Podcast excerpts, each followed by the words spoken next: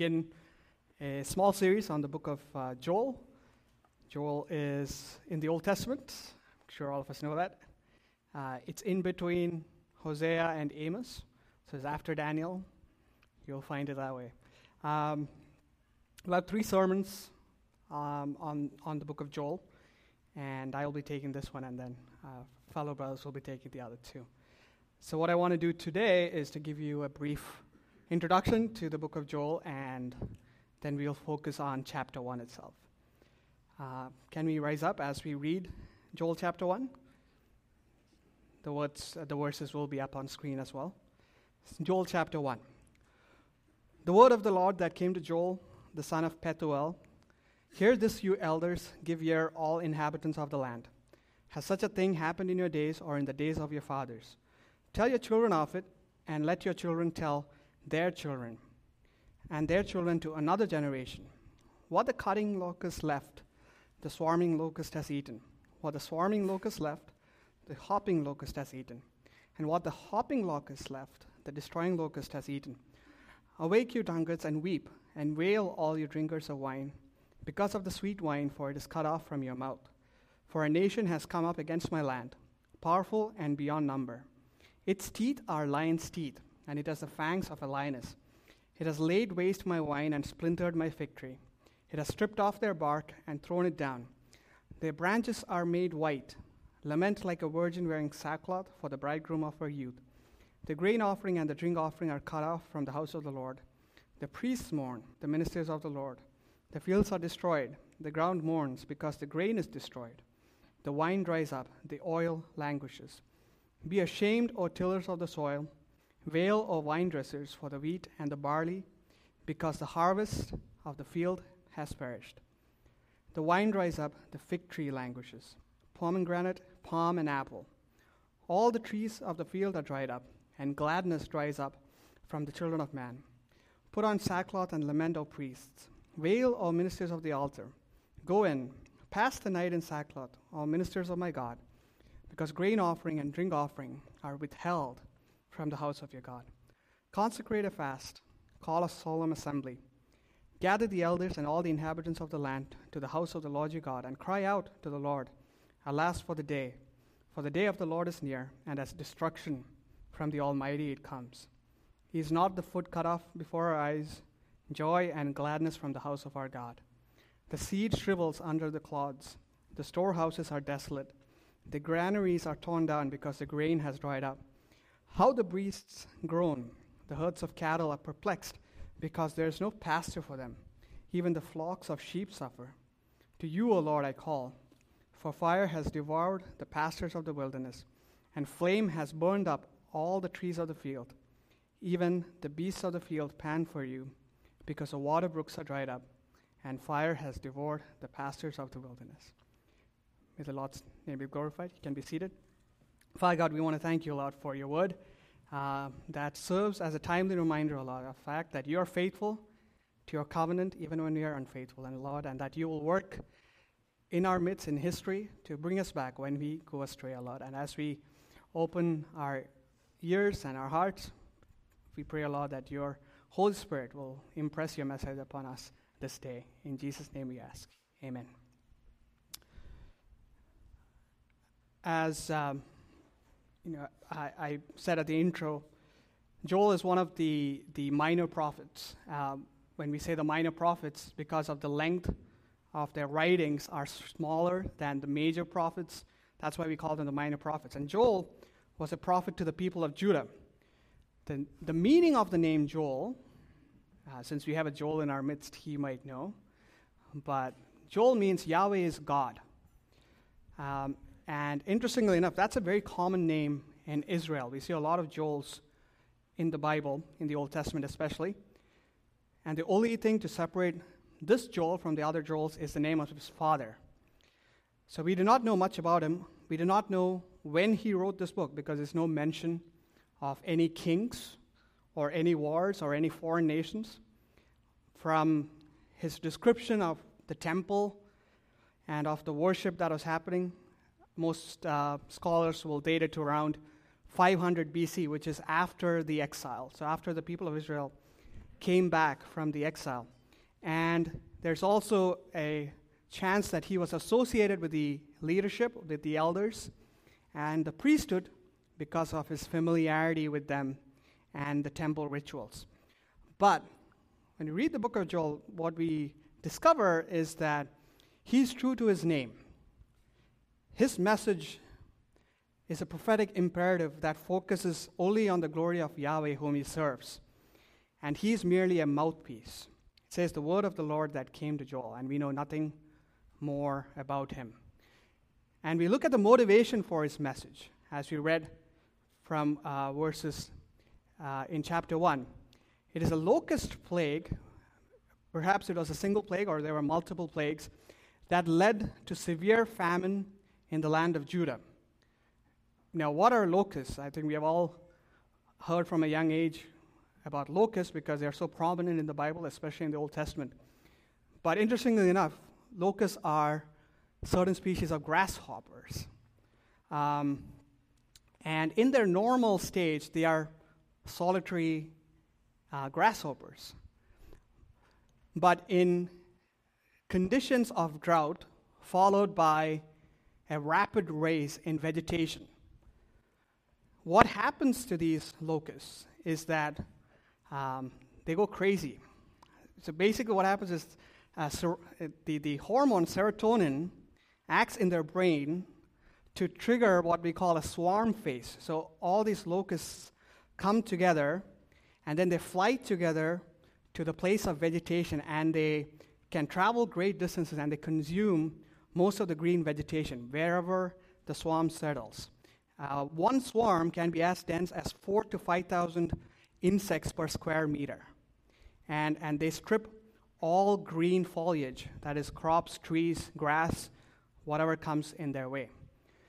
Um, a, a, a, female locust, in the season of their flying, which is between June and let's say October, can lay as many as 18 million eggs. That is one locust can breed up to 18 million other locusts.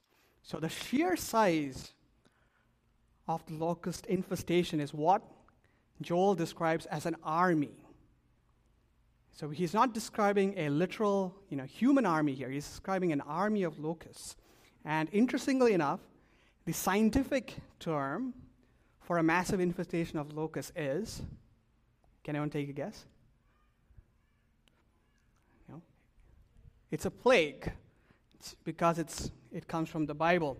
So a massive infestation is a plague. And the, the locust, which is described in Joel, is a desert locust, which is still um, a, a, species that, that is seen in uh, North Africa, Middle East, and, and, and in India, for example. Uh, in 2003, an infestation of the desert locust in Africa cost $122 million to clean up, and the damage to crop, crops was $2.5 billion in an infestation that lasted four months. So, modern technology and techniques can control locust infestation up to a point. So, just imagine if that was the situation in 2003, how disastrous it would be for an ancient society that did not have that level of technology that we have and who are so much more dependent on their crops to survive. You know, a locust plague would have had severe long term repercussions. The destruction of crops and grass meant that they would have to de- deplete their storehouses. And eventually, once that was over, there was no food left to eat. So they would have a famine, and then they would have a drought. Their cattle could not eat on the pasture. So you can imagine the kind of damage that was done to Judah by this army of locusts that came upon them. And that is the context for which by which Joel is speaking, a locust plague of historic proportions, has hit the people of God. And the people of Judah wonder is this an historic anomaly? Is this an exception? Because we are supposed to be the blessed people of the Lord. After all, we are the covenant people of God. The people, the nation with whom God has entered into a covenant. upon whom all the blessings of God are supposed to fall upon, especially after they have come back from the exile. And the people of Judah thought that the blessings of God would fall upon them and the judgment of God would fall upon the enemies of God, the nations around them. But Joel, he sees deeper. He's saying in his book that this is a plague that is brought on by God because it's God's response to his people's covenantal unfaithfulness. Because they have betrayed the trust of their Lord by putting their trust in things of the world and making him and his glory an afterthought. The questions that were asked of them who do you belong to? What is your identity? Where do you lay your trust? What is your hope? All of these questions were answered not by the name Yahweh. That is covenantal unfaithfulness. And therefore, Joel says this plague is God's response to your unfaithfulness. In fact, Joel sees this as nothing less than the day of the Lord. The day of the Lord, or the day of Yahweh, as we read in the Old Testament, is a time in history when God supernaturally and evidently intervenes in human history to show his righteousness by blessing the faithful and judging the sinners. To show his covenantal faithfulness, it's meant to be a special day for the people of God, which in the Old Testament is Israel and Judah. And, and there's an expectation among the people that the day of the Lord is near. It doesn't mean that it's near chronologically, but they await it with expectation because that is the day on which they will be vindicated in the sight of the nations.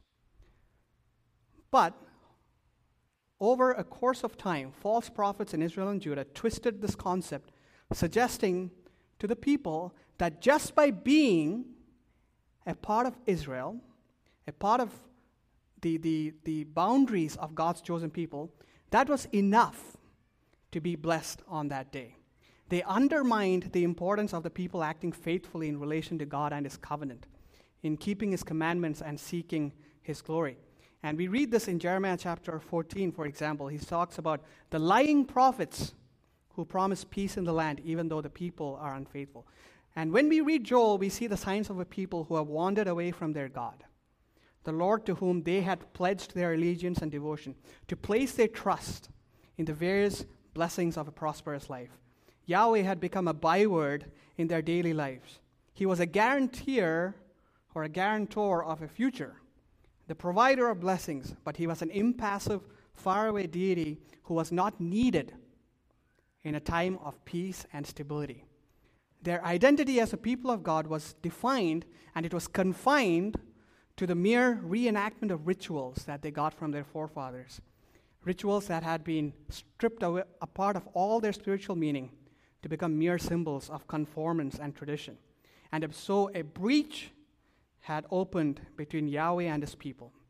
And into this breach stepped Joel, the man about whom we know nothing about otherwise, to be the voice of Yahweh to his people in their time of need. And his message is a stark and disturbing one. He tells them, Do not be mistaken, for this is indeed the day of the Lord. Because the one thing you forgot about the day of the Lord is that the day is His day, it's not yours. It is the day when Yahweh will be vindicated, not those who are unfaithful to Him. And because of your unfaithfulness, the judgment of God has fallen upon you and not upon your enemies. You expected to shout in victory when the nations would be defeated, but instead, have, your shouts of joy have turned into cries of alas. The victims of God's wrath are not the nations, but his covenant people who live around the holy mountain of Zion and in the holy city of Jerusalem. Your confidence in the sanctity and the safety and the impenetrability of your holy cities has been destroyed by God Himself because you have violated the sanctity of your God's covenant by being unfaithful to Him. But Joel's message is not just bleak, but it's also hopeful. As we come to the latter chapters of Joel, in chapters 2 and 3, he expands the meaning of the day of the Lord unlike other prophets like Amos and Zephaniah who talk about the day of the Lord, he expands it to not just be darkness, but to be the darkness before the light. This day is intended to remind God's people of his zealousness for his covenant and his glory and his vindication. But Joel says, if my people, that if Joel says about God that if God's people were to repent, then Yahweh promises that there will be restoration and redemption. If his people were to heed the lessons of this day, when the locusts invaded them, then they could look forward to a future day, a future day of the Lord when the enemies of God would be judged, but the people of God would rejoice and be blessed. And Joel goes on to say that even before that day, there would be a new experience of a relationship with God that would be possible because of an outpouring of the Holy Spirit. And this is Joel chapter 2, verses 28 to 32. And we read this reference in the New Testament as well. It shall come to pass afterward that I will pour out my spirit on all flesh. Your sons and your daughters shall prophesy. Your old men shall dream dreams, and your young men shall see visions. Even on the male and female servants in those days I will pour out my spirit and I will show wonders in the heavens and on the earth, blood and fire and columns of smoke. That sun shall be turned to darkness and the moon to blood before the great and awesome day of the Lord comes.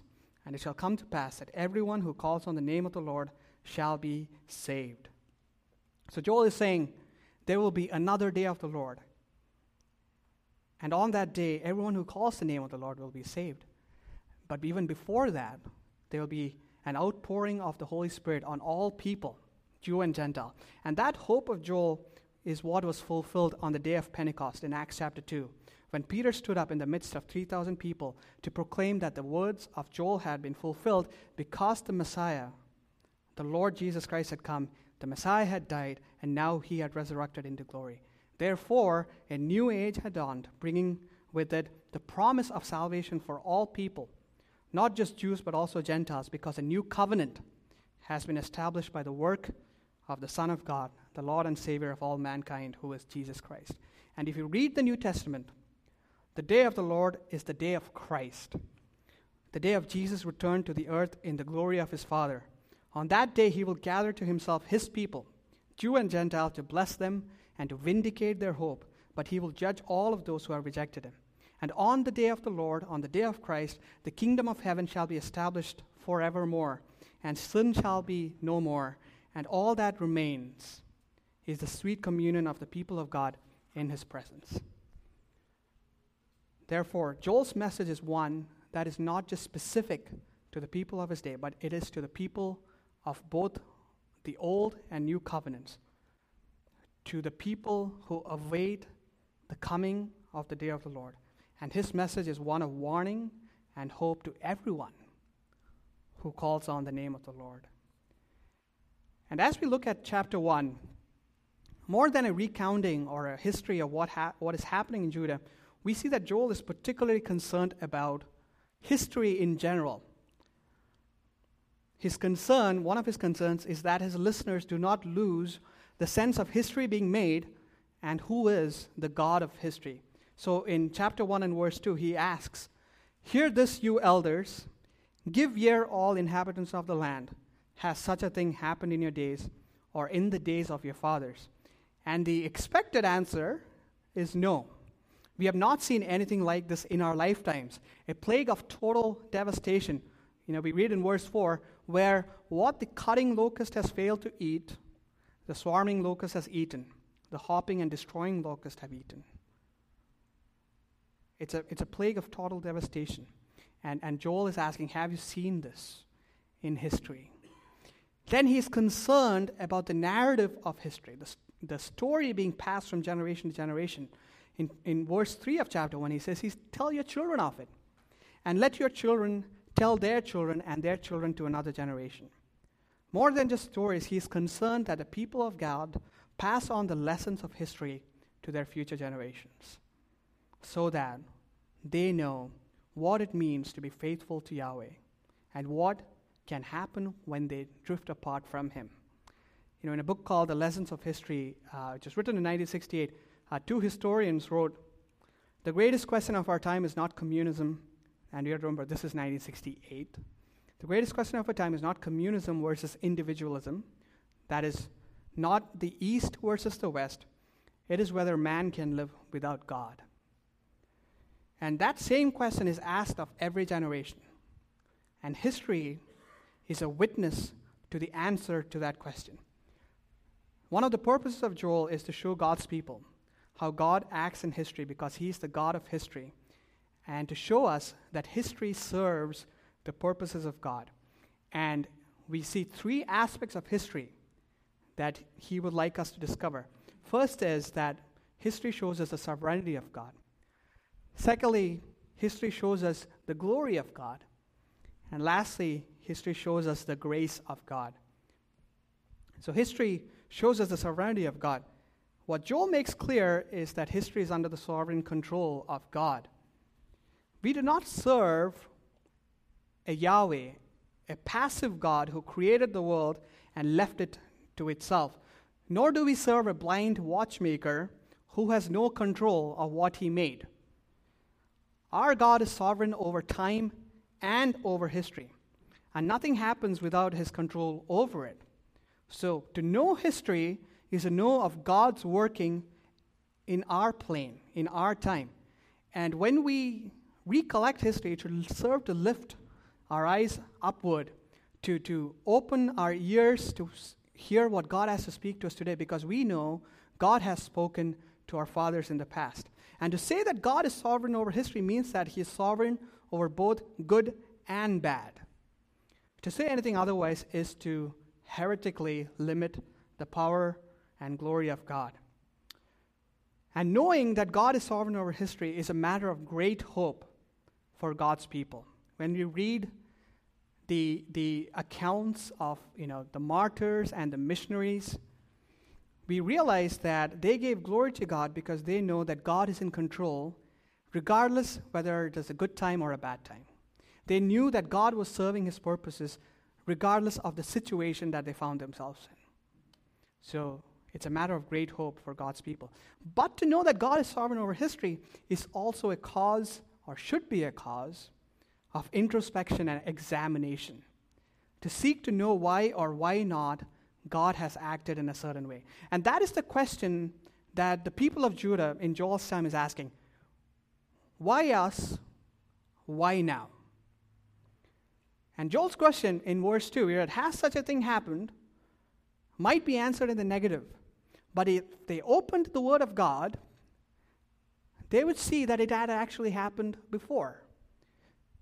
And you, we'll have to go back all the way to our Sunday school days. In Exodus chapter 10, Moses goes into the house of Pharaoh to announce the plague of locusts that was to hit the nation of Israel.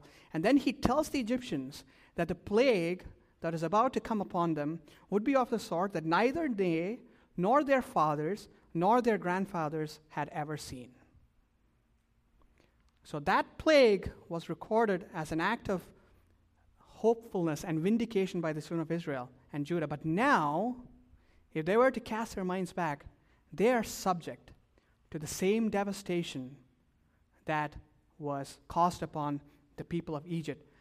And lest they think that this is somehow an accident of history, or that God is not intending to treat them like he would his enemies, Joel provides a sober reflection. He says in verse 15 of chapter 1, he says, Alas for the day, for the day of the Lord is near, and as destruction from the Almighty it comes. See, Joel is saying, Yes, it is God's intention that the locusts have come upon you as a foreign army to lay waste your land, to lay waste to the grapevine and the fig tree, to dry up the staple crops of fruits into mere dust, to shrivel the seeds into nothingness, to reduce the pasture of your cattle into dust. Indeed, as verse 12 says, to dry up all gladness from the children of man. He's saying this is no mere accident of history, but it is the sovereign act of God, the judgment of God upon his people. And then Joel proceeds to let them know the answer to the question, why? And that why is answered when we remember that history exists. History serves to show us the glory of God. What is the glory of God? The glory of God, if you were to ask a theologian, is the majesty, the splendor, the brilliance, and the beauty of God as revealed to us. It is something that is indescribable, and yet at the same time, we know what it is intuitively. But what does it mean to glorify God, especially for those who are the people of God?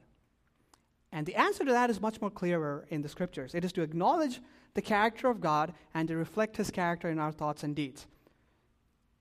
It's also to acknowledge the presence of God in our midst.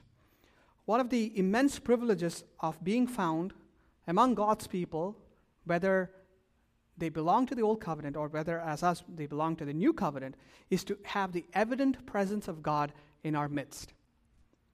So Jesus said, where two or three are gathered, in the context of um, of, of discipline, but in general, the principle holds that where two or three gathered, there am I in your midst. And in Numbers chapter 35, we read in the Old Testament, God says, Yahweh says to the people of Israel, You shall not defile the land in which you live, in the midst of which I dwell, for I, the Lord, dwell in the midst of the people of Israel. To glorify God is to acknowledge his presence in our midst. And by acknowledging his presence, we are to honor him by giving him our undivided loyalty, devotion, and allegiance. It is to place our trust in him completely. It is to find our identity in him and no other. When we say the people of God, that is the identity of that nation. It is to find our identity in Yahweh. And the presence of God in the midst of his people is not to be taken lightly because it is both a source of blessing and of judgment. And that judgment is what overtook the people of Judah because they did not consider the danger of being half hearted in their allegiance and devotion to Yahweh.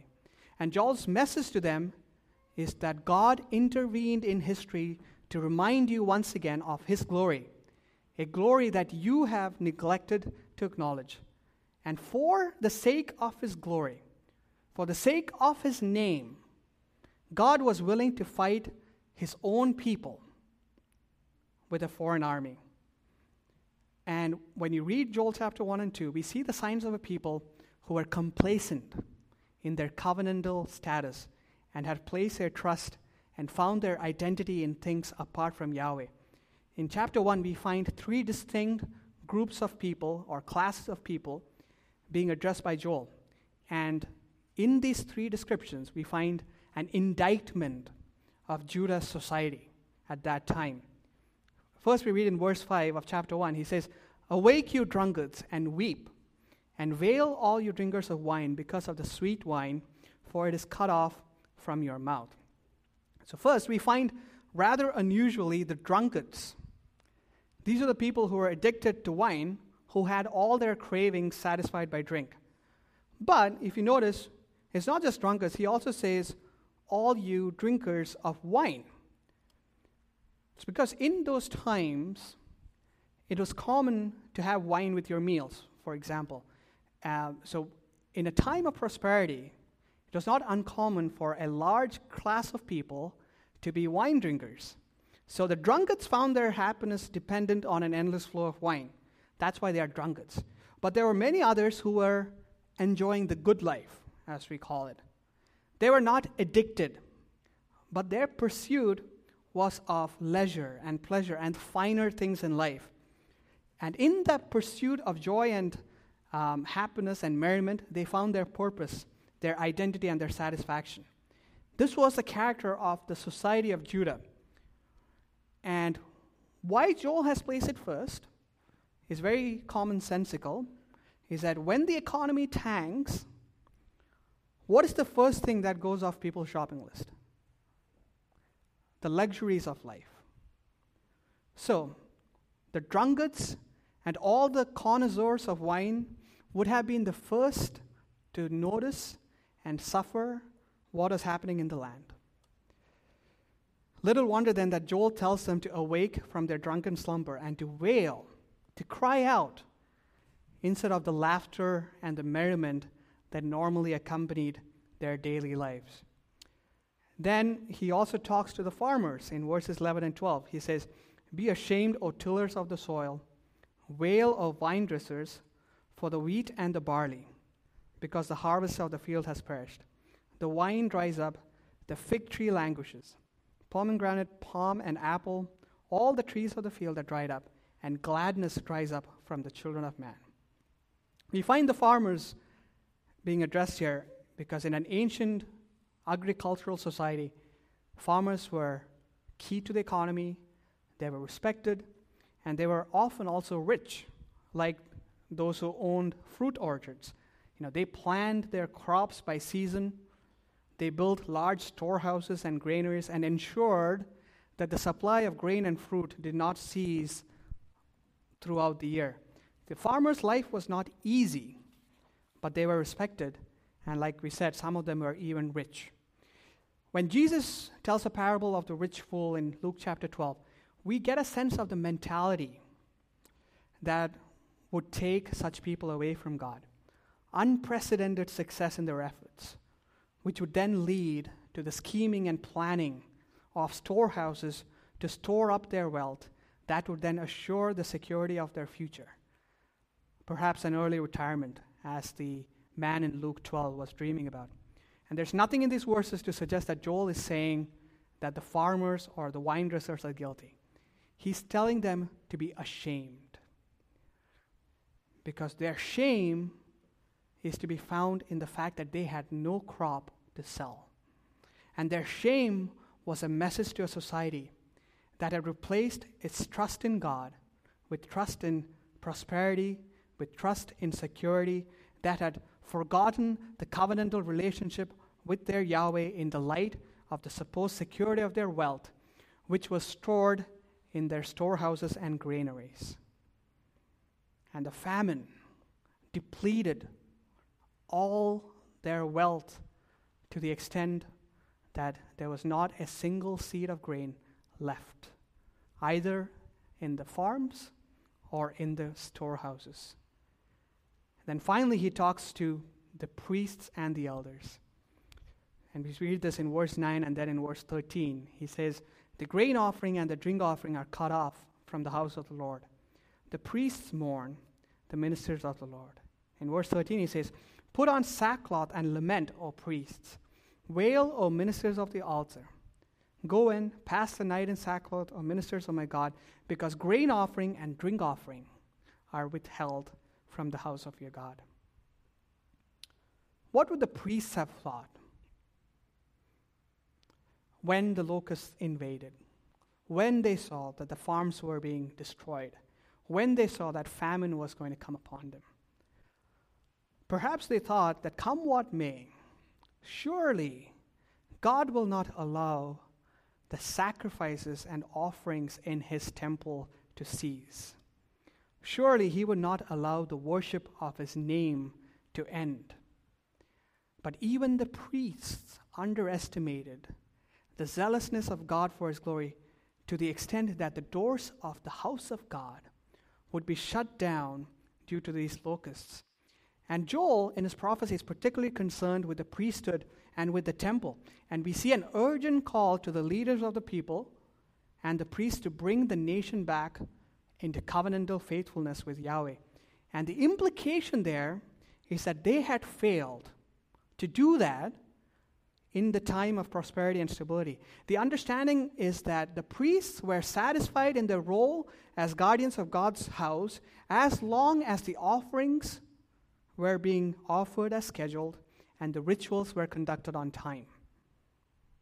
A vital, life giving relationship between the people and the God who dwelt in their midst, and the worship that was supposed to result from that knowledge had been reduced to the mere formality of organized religion with a class of supervisors who found their identity in being the caretakers of a religious heritage. So, to get the attention of the priests, to wake the people up from their spiritual complacency that expected God to bless them no matter what they did, Yahweh put an end to even the sham worship that took place in his house. You know, when we talk about over the course of the last couple of centuries, we talk a lot about churches closing and places of worship being closed. And we are quick to blame every external factor the changing of society, the hostility of society, the temptations of the world that take our young people away. But let us not forget that sometimes the reason why the worship of God has ceased is because of the spiritual apathy of a people who have replaced their identity of being found in Christ with something else. And that's what Joel is saying to the priests and to the elders of the children of Judah. He says in verse 16 of chapter 1 Is not the food cut off before our eyes joy and gladness from the house of our God? You know, what is sad is that in all possibility, the joy and gladness of true worship had long ceased in Judah, even before the plague. The true joy and the true gladness that comes from true spiritual worship. But the people and their priests hadn't even noticed it. The material famine is often long preceded by a spiritual famine. Joy and gladness has departed from the house of our God, and God has brought to an end the sham religion that did not glorify Him and reduced the covenant to ritual keeping. And we see the overall assessment of the condition of the people of Judah that Joel says in verse 8 of chapter 1. He says, Lament like a virgin wearing sackcloth for the bridegroom of her youth. What he's talking about is a young bride whose hopes of the future, whose identity, whose trust, whose security, which she had thought was invested in this groom that she was about to marry or had been married, and that groom had been cruelly snatched away a moment after she had been married. And he says, Lament like that person whose expectations of their future, of their security, of their trust, of their identity has been snatched away even before they had a chance to experience it. Such was to be the condition of the people of Judah who had forsaken their covenant keeping God and had loved someone else. So God took away their luxury, He took away their worship, He even took away the very essentials of life. Was that to be it? Were the locusts to be the end of God's heritage in the land around the mountain of Zion? And that's where we see the third aspect of history, and Joel's answer is an emphatic no because he says that history is a record and a promise of the grace of God. The grace of God to restore his people back into fellowship if they return to him. See, Joel's message is not just one of judgment, it is of judgment that is followed by the promise of restoration. Restoration back to the living, vital, and blessed relationship that they shared before with Yahweh. And such restoration does not come as a matter of course. Instead, it has to be preceded by repentance from sin.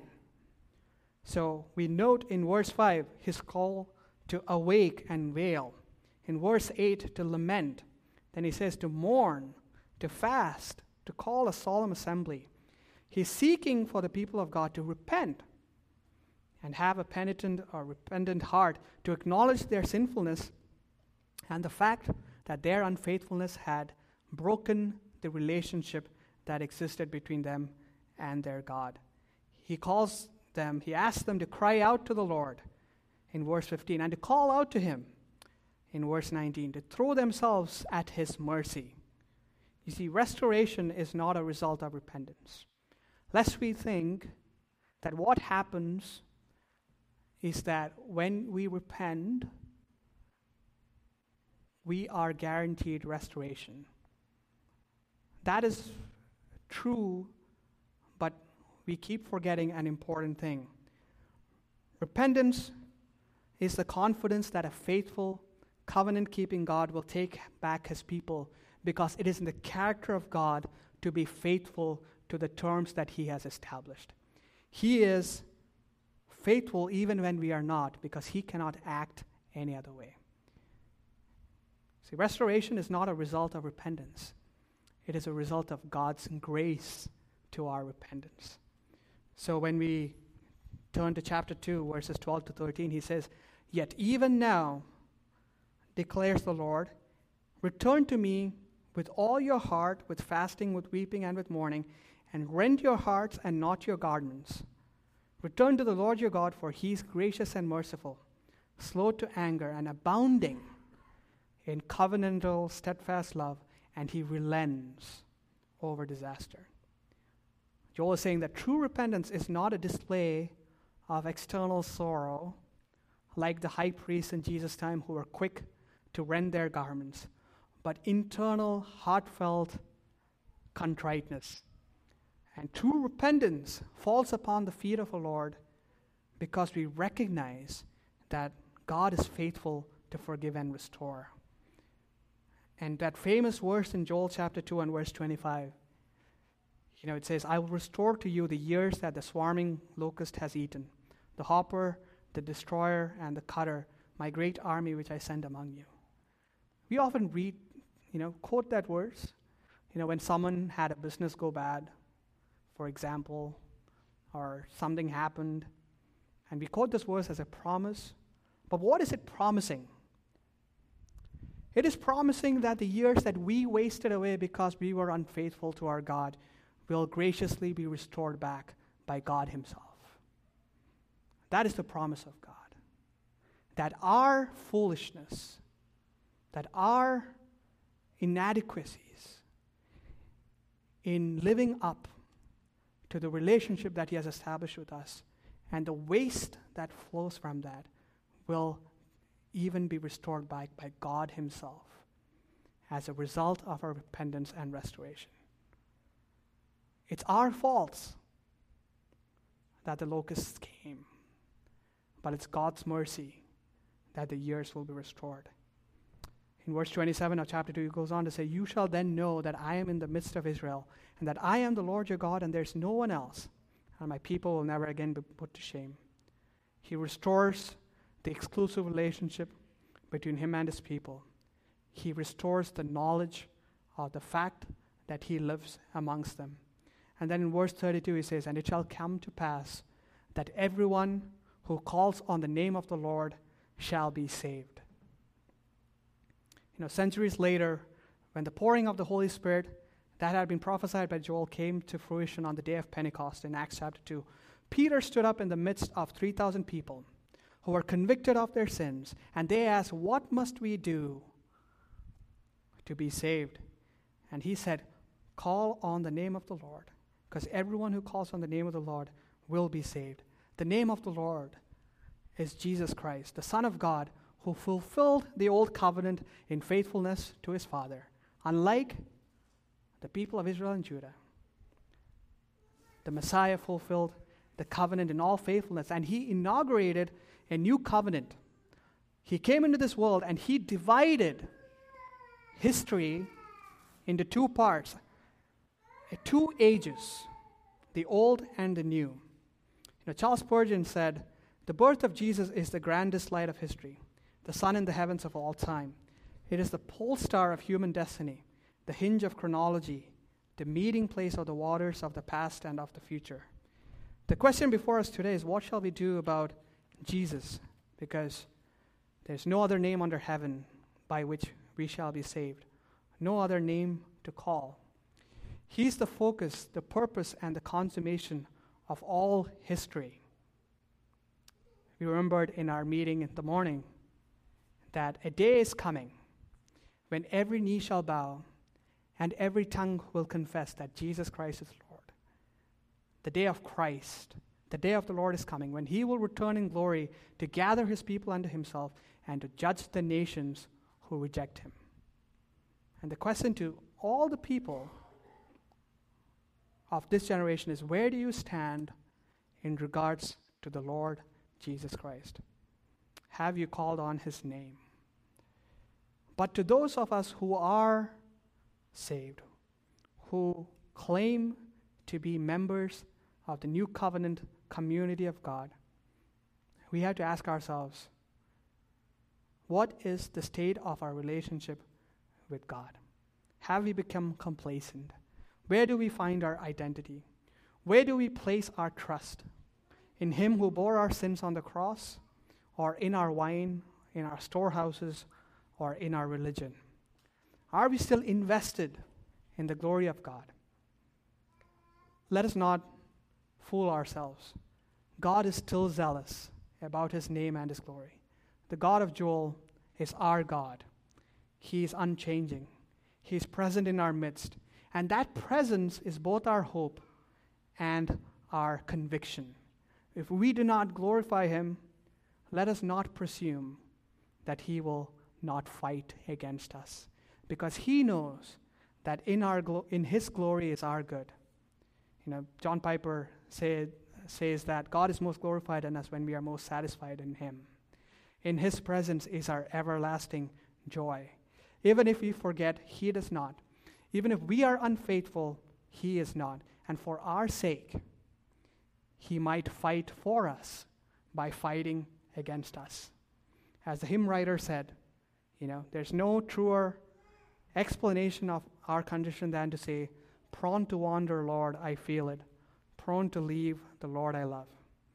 Joel's message is that throughout history, God has used history to prompt his people of both covenants to return to him when they were unfaithful. May we not become the people who need to be woken up from our slumber to once again return to Yahweh, who is the God of all history.